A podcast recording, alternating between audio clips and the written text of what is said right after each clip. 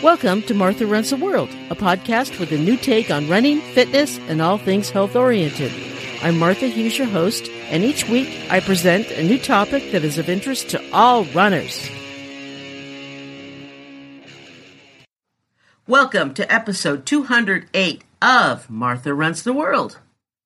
Today I'm going to talk about traveling to an out of town race. I'm going to talk about road racing, trail racing, ultras, which usually are trail races, and I'm going to talk about all the different types of races and how to get to them car, plane, train, all that fun stuff I'll talk about. Maybe it's a bucket list race or some cool race you've been wanting to do while you're on vacation. Traveling to races is a lot of fun. It's wonderful. I love it. But it takes a lot more planning than ones that are near us that you just have to wake up, eat breakfast, and go drive 20 minutes to. Especially in post COVID days, traveling isn't as easy as it used to be. I'm focusing on races that take more than an hour or two to drive to, that you will have to spend at least one overnight once you're there, near, or at the race. I'm going to divide the episode into road races that are not ultras and then trail and ultra races because they're two separate things and they take different planning and different strategies and logistics. There are distinct things that you have to take into account when you're planning for your trip. Traveling to road races that require an overnight stay away from home take a little bit of planning, not as much, of course, as an ultra race, but they do take a little bit. Now, driving to that race is, of course, much easier than flying. Almost anything is easier than flying these days, right? But let's not forget that also some people travel by train or bus, and I'll talk about that as well. Road races, as I said, are a little easier to plan. If you're planning to drive to a road race for the weekend, it's pretty simple.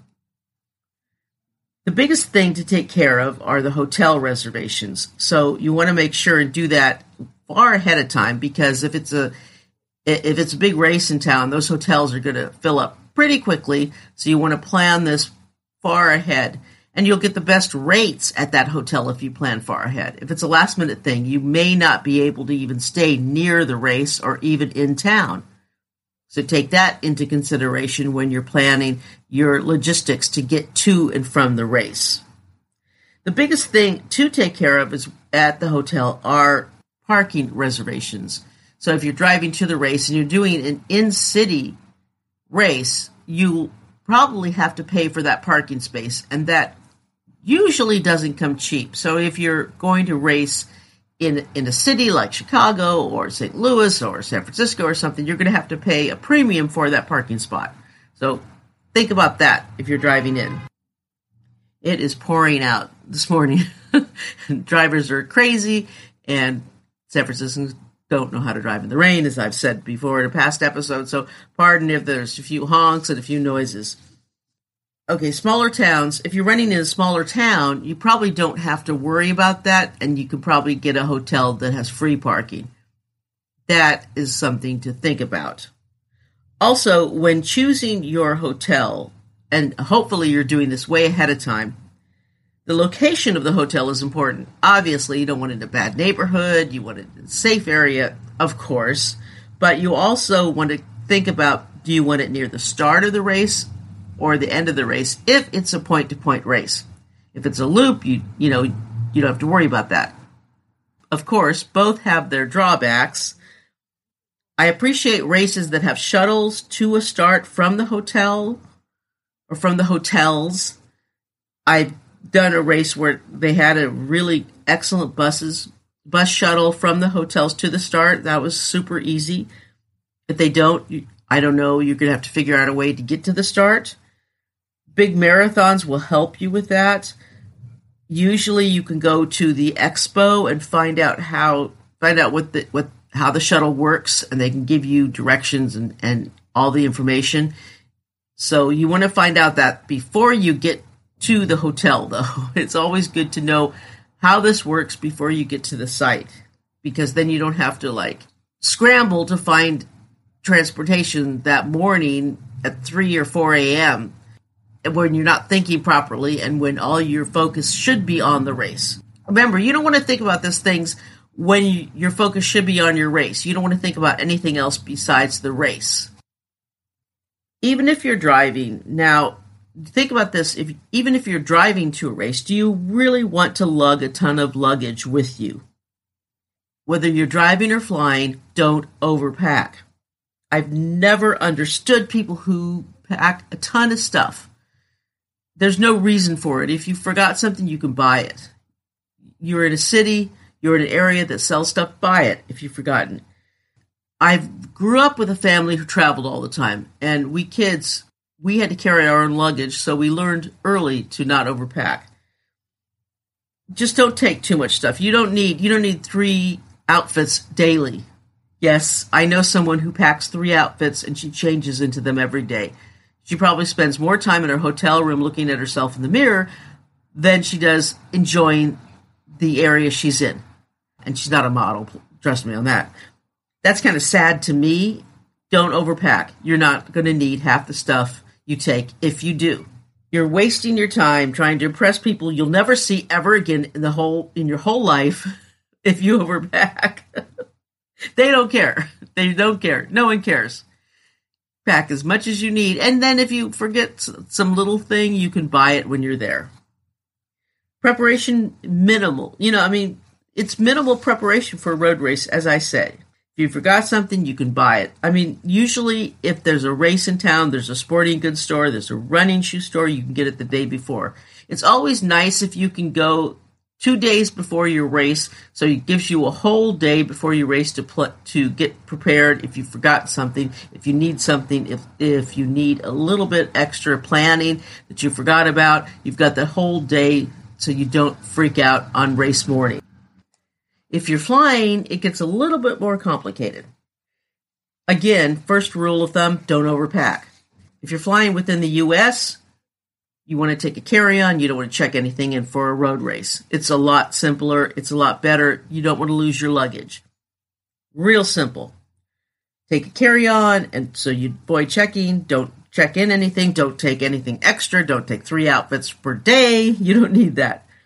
You can pick up something if you if you've forgotten it. Plus, you want some room in your luggage for a cool shirt, a medal, and maybe a couple souvenirs in the city that you're in. If you're going overseas, it's a little different. You might want to check in because you might want to take a couple extra things, but it's still, if you can carry it on the plane rather than check it in, it's always preferable. It really is. But like I said, if you're going to another country, it's a little different. They are a little bit more careful with your luggage, so that's okay. It's probably okay to check it in if you are flying, you need to plan your transportation to and then from the airport to your hotel. This may seem elementary, but you would be surprised how many people don't think about that. You need to get to the to the airport from your home and things have changed since COVID. Things are not as simple or as good as they used to be pre-COVID. Trust me on that. You don't want to pay exorbitant parking rates at the airport parking you need to find out how else you can get to the airport. If you don't have a friend who's willing to get up at four in the morning to take you to the airport, you're going to have to find some other person, uh, plan another way to get there, be it the airport shuttle.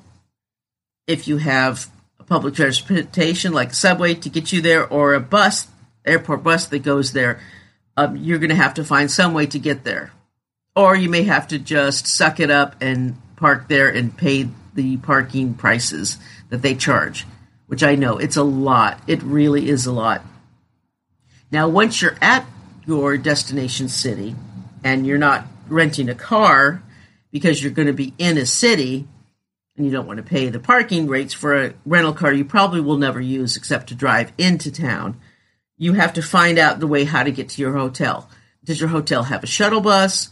Is there uh, a subway line like in New York. New York is really kind of easy to get from JFK into downtown. It's super easy. It's a lot less expensive than the, than a taxi like or Uber. Really, you don't want to take that. You want to get on get on the subway lines. It's super easy in New York. It really is. You just transfer once and bing, you're in in Manhattan. Or Chicago, you can take the L line. It's inexpensive too. It's like less than half the price of, of BART in San Francisco just uh, outrageously expensive, uh, or someplace else. Is it easy to get from downtown, from the airport to downtown?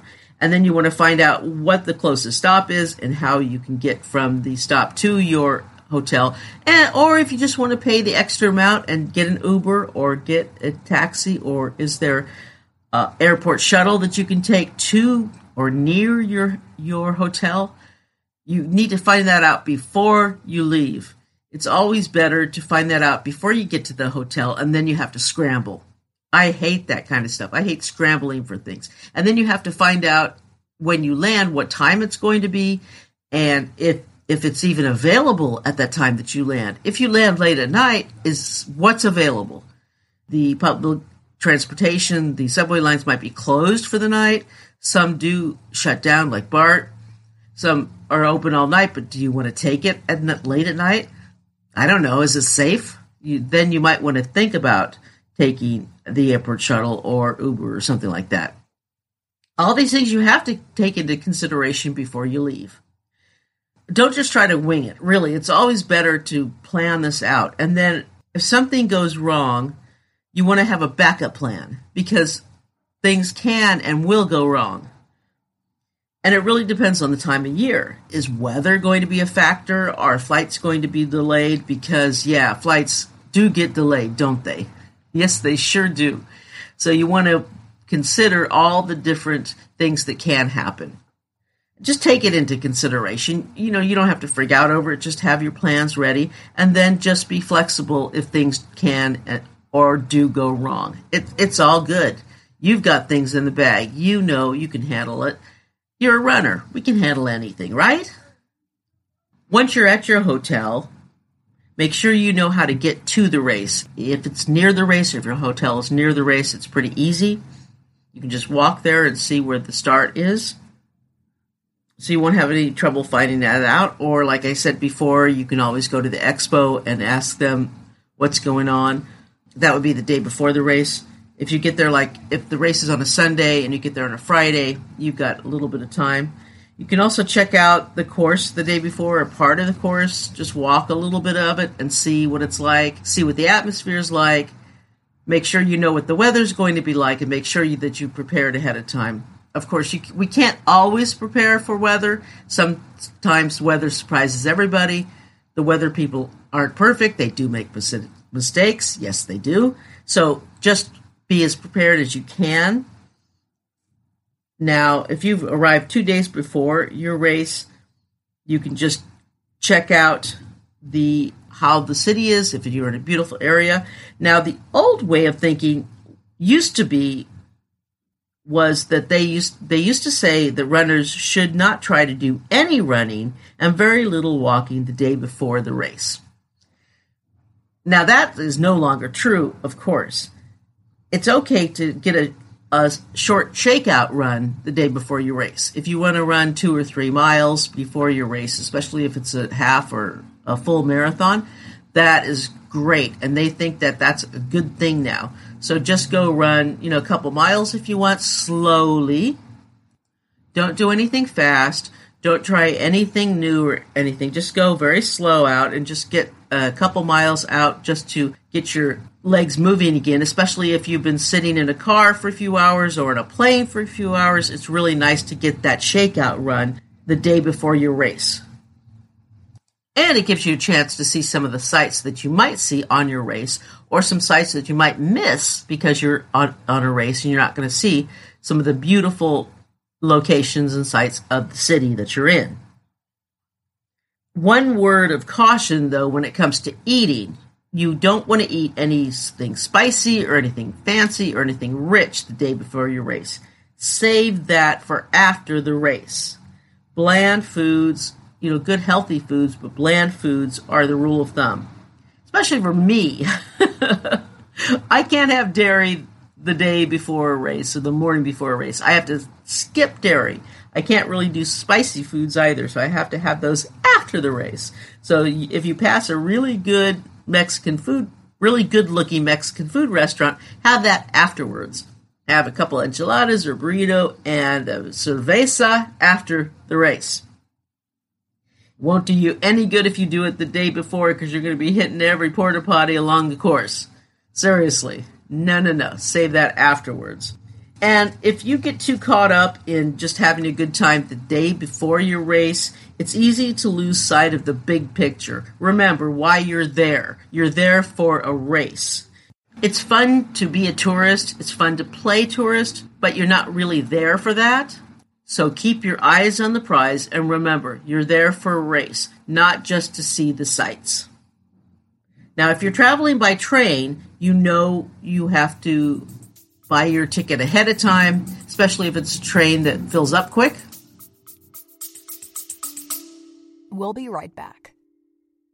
Hey, quick question for you. Are you someone who wants to be fit, healthy, and happy? And what if I told you you could get your dream body by simply just listening to a podcast? I'm Josh. And I'm KG, and we're the hosts of the Fit, Healthy, and Happy podcast. Listen, we get it. Fitness isn't easy. Carbs, no carbs. Just stop, okay? It doesn't have to be that complicated. And that's why we made this podcast. We get straight to the facts so you can become your best you. So the way to check us out is click the link in the show notes or search Fit, Healthy, and Happy podcast on any of the major podcast platforms. We'll see you soon. If your hotel, and this goes for bus too, if your hotel is far away from the bus or, or train station, you have to make plans to get to that hotel from the station, usually Uber or if you can hop on the subway or something. Once you get there, that that works. I took the train to the California International Marathon when I when I did that race. Of course, that was pre-COVID. It was much easier back then, but it was fairly easy. It was really, really simple. Got on the train, made it up there, and it was just like three or four blocks to the hotel. So it was easy to walk through, and I got to walk through Old Sacramento, which is really, really fun. I love Old Sacramento. And the hotel is was right by the Golden Bridge. I think it's called the Gold Bridge or Yellow Bridge of Sacramento. And uh, Old Sac was right there. So that was really a cool place to stay but you have to watch especially with bus stations because they're kind of in grimy areas. So you have to kind of watch where you are if you're taking the train or the bus. And a lot of people do. A lot of us city folk don't have cars so we have to get to races the best we can. If you're traveling to a trail race or an ultra that is not in a city and most are not it gets a little more complicated unless it's one of those odd ultras that I talked about in a city, and there are a few of them, there are a lot more things to consider. Many places with trail races are quite far out of town. And they may not have camping facilities. And well, I'll talk about camping in a minute. But if you're driving from home, and so you, you may have a longer distance to drive, and you do want to drive, gas is expensive now, so you want to take that in consideration. And if you're driving by yourself, give yourself a lot of time. Go a day early, as I, as I said. You always want to go a day early if you can. So you want to give yourself that day before your race to rest. You don't want to drive eight hours to a race and then have to run the next day. That just doesn't give you enough time to get to shake your legs out, to give your body a rest, and to give yourself enough energy to run a good race. Plus, a lot of the ultra races and trail trail. I'm gonna I'm just gonna say ultra races because you may may not be running the ultra. They may just have you may be running a 10k, a half half or marathon, but many of them have ultras attached.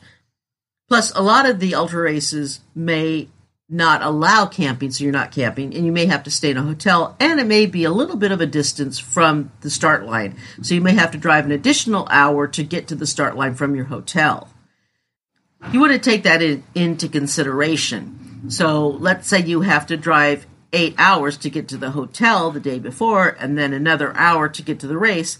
That's awfully tiring. Going two days before the race gives you that break in between to give you a little bit of rest, to stretch your legs out, to help you run a better race because this your trip is all about the race, right? It's not all about driving. all right. If you are flying, of course, there are a little bit more complications when it gets like that, when it gets to going to a race. If you are running like a flat race and you have no need for trekking poles, then you can pretty much check in, especially if you're not taking like electrolyte mix and you can pick it up at your at your destination. If you don't need trekking poles and you're not taking electrolyte mix, then you can check in your gear. That's pretty cool. That's pretty simple, pretty easy. But if you are doing an elevation race where you're going to need trekking poles and you're taking electrolyte mix because they're using a brand that you don't like or you can't stomach and you want to take your own, you probably will have to check in your gear. Trekking poles you can't take in your carry-on bags. And that bag of tailwind of yours, yeah, you, you want to keep that unopened. You want a brand new bag unopened in your in your check-in bag. Yeah, you don't want to take that in your carry-on. They're going to think that maybe it's something else. okay. If you're flying in and you're going to a an ultra race, you probably will will need to rent a car, most likely because they're off in the wilderness or mountain somewhere. So you're going to have to need an extra day. So take that into consideration when you get to the airport. You're going to need to go pick up your rental car, and then you're going to have to drive to your hotel. And then from your hotel the next day or the day after next, you'll go to the race site. A lot of planning in that, remember. All right.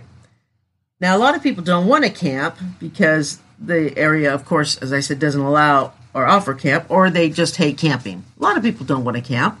Not me, I love camping, but a lot of people don't. So make sure you give yourself extra time, as I was saying. If you watch any of Jeff Peltier's videos, and he's been a past guest on my show, he does multi day races all over the world, and he does a ton of pre planning and packing. And I'll have a link to his video YouTube page because it's really, or channel, sorry, because it's really helpful when it comes to packing and planning. And it might give you some tips. Now, he does multi day races, so not that you're going to do them, but he really helps out with how to make things minimal, how to make things light, how to pack for, for a long trip. So it might give you some ideas when you're doing, if you're doing a race far from home, an ultra race. And it gets even trickier if you're doing a long race. Like if you're doing a 100 mile mile race and you need to put drop bags together. Drop bags are those bags that runners place at aid stations along the route with various items like gear, clothes, food, and other things that they may need.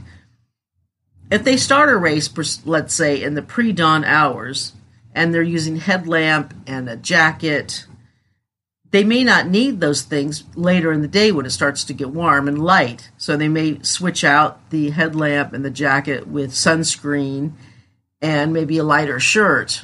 Or maybe they started with long pants and they're going to need shorts or something. Uh, or they need food. They need a snack in their bag that the aid station doesn't supply. Or they want an electrolyte mix that the aid station doesn't have. Or anything. Anything that they want to take that they that isn't supplied by the race crew they can put in their in their bag. They may have lots of drop bags and they may have them all placed all over the course.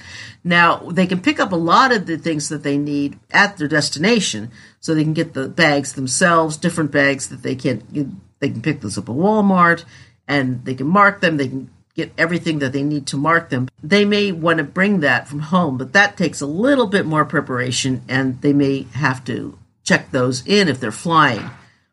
That's a lot of extra work. So they have to think about that. It's all in planning for those long races. And I'm going to have a show about that kind of thing in the future that we can talk about what goes into drop bags, what goes into a longer race. And um, like I said, we'll talk about that in the future. Now, camping, camping at races is really fun, and I highly recommend doing it. If you love camping like I do, you shouldn't miss camping at a race. It's really, really fun. You're there with other people, and you're right there at the location in the morning. Course, it goes without saying to have all your camping gear ready and have what you're going to need to sleep the comfiest before you go check out, make sure everything works properly. If it needs replacing, replace it, all that stuff. And if you're driving, it's not that big of a deal. You can take everything with you. If you're flying, it really helps to have the lightest gear possible. And light gear, ultralight camping gear is expensive. So this is not a cheap venture. Ultra light tents are like $600. So if you want to invest in that, make sure you're going to do a lot of camping to get the best use out of it. I would love an ultralight tent personally, but can't afford it right now. Maybe in the future. And I probably will get one because I plan to do some fast packing, so that will be something that I'll definitely need. Or you could rent an SUV and sleep in that. If you want to do that, you can rent an SUV, take that to the location and sleep in that. Or you could rent an RV. Many racers rent these super souped up vans that are complete with sleep areas and kitchens, but those are really expensive. You're not going to get one for a cheap price. I know a lot of the elite runners use those, but they have sponsors, and so they probably don't pay for it themselves. And those, but those are really, really expensive. And if you if you want one of those, you can rent one. And you can get an RVs. You, you can go fancy. You can go light. I would love to have one of those teardrop trailers. I love those little things. They're so cute and they're so neat. And they're not like one of these giant trailers or these giant RVs. Personally, I, I can't stand those things. If I'm off camping, I want to make sure I'm in an area that's tent only or doesn't have hookups. I don't want to be in an area where, where there's hookups. If it says no hookups, okay, that's cool. That's where I want to be because I don't want to be around people in those giant RVs because they don't seem to. Not all. Okay, I can't make a blanket statement, but many of them who are in those giant RVs don't seem to have the same respect for nature that I do. So they make a lot of noise. They they do a lot of partying. They're not really in there out camping for the same reason that I am. Put it that way. It also depends on where the race is and where the camping is. If the race is way off in the middle of nowhere, you may not be able to take an RV or a trailer with you. You may just have to camp someplace else and drive in, or you may have to have an SUV. It, it just really depends. Some of these races are so far off in the boonies. It's amazing. but it just really depends. Timed races are great because you can set up your tent. Most time races, some you can't. Most time races, like the ride to walk I did, you can set up your tent and you've got your tent. And if you're doing the 24 hours, you can set up your tent and you have it there all weekend and you can go take naps whenever you want. It's fun and it's right there. Your tent is right there and all your gear is right there whenever you need it. Traveling for races is amazing and it's an ideal way to discover cities, races, make a lot of friends, and have great new adventures. And I think everyone should try it at least once. I highly recommend it. If you can afford to do it, I think it's a great, great time. Uh, I started started finally getting back to the gym. I stopped going because I because I got COVID last month, but I'm finally back. Yes, I'm one of those people who goes back to the gym in January, not because I just got lazy. Well, I, okay, I did over Christmas, but uh, you know, I wasn't feeling well for a while, so I just couldn't. And then I finally gotten back in. And it wasn't too bad when I went back this weekend because it was pouring rain and not many people ventured out. And this week it's supposed to pour pour most of the time, so I'll be going back and hopefully won't be too crowded again. But yeah, it's nice to go back and it's nice to get that in. And I want to be in decent shape for my surgery. I don't want to be as flabby as I was last time, to be perfectly honest. So, uh, yeah, we'll see how that goes. I started posting a weekly blog on the website. So about I'm writing about a different subject than my weekly podcast. I just felt like writing. I feel like I need to do a little bit more writing. So I hope you enjoy it. That will come out either Thursday or Friday or Saturday, depending on how I can get myself together. But that will come out every week. And if you want to get on the mailing list, just go to martharunsworld.com and there's an area there where you can get yourself on the mailing list and that'll be sent out to you when it's posted. All right? And so, um, yeah, the, the website is martharunstheworld.com and my email is martharunstheworld at gmail.com. So email me if you like and check out the website. And thank you so much for listening. I always appreciate it. And until next week, let's tie up our shoelaces and go for a run.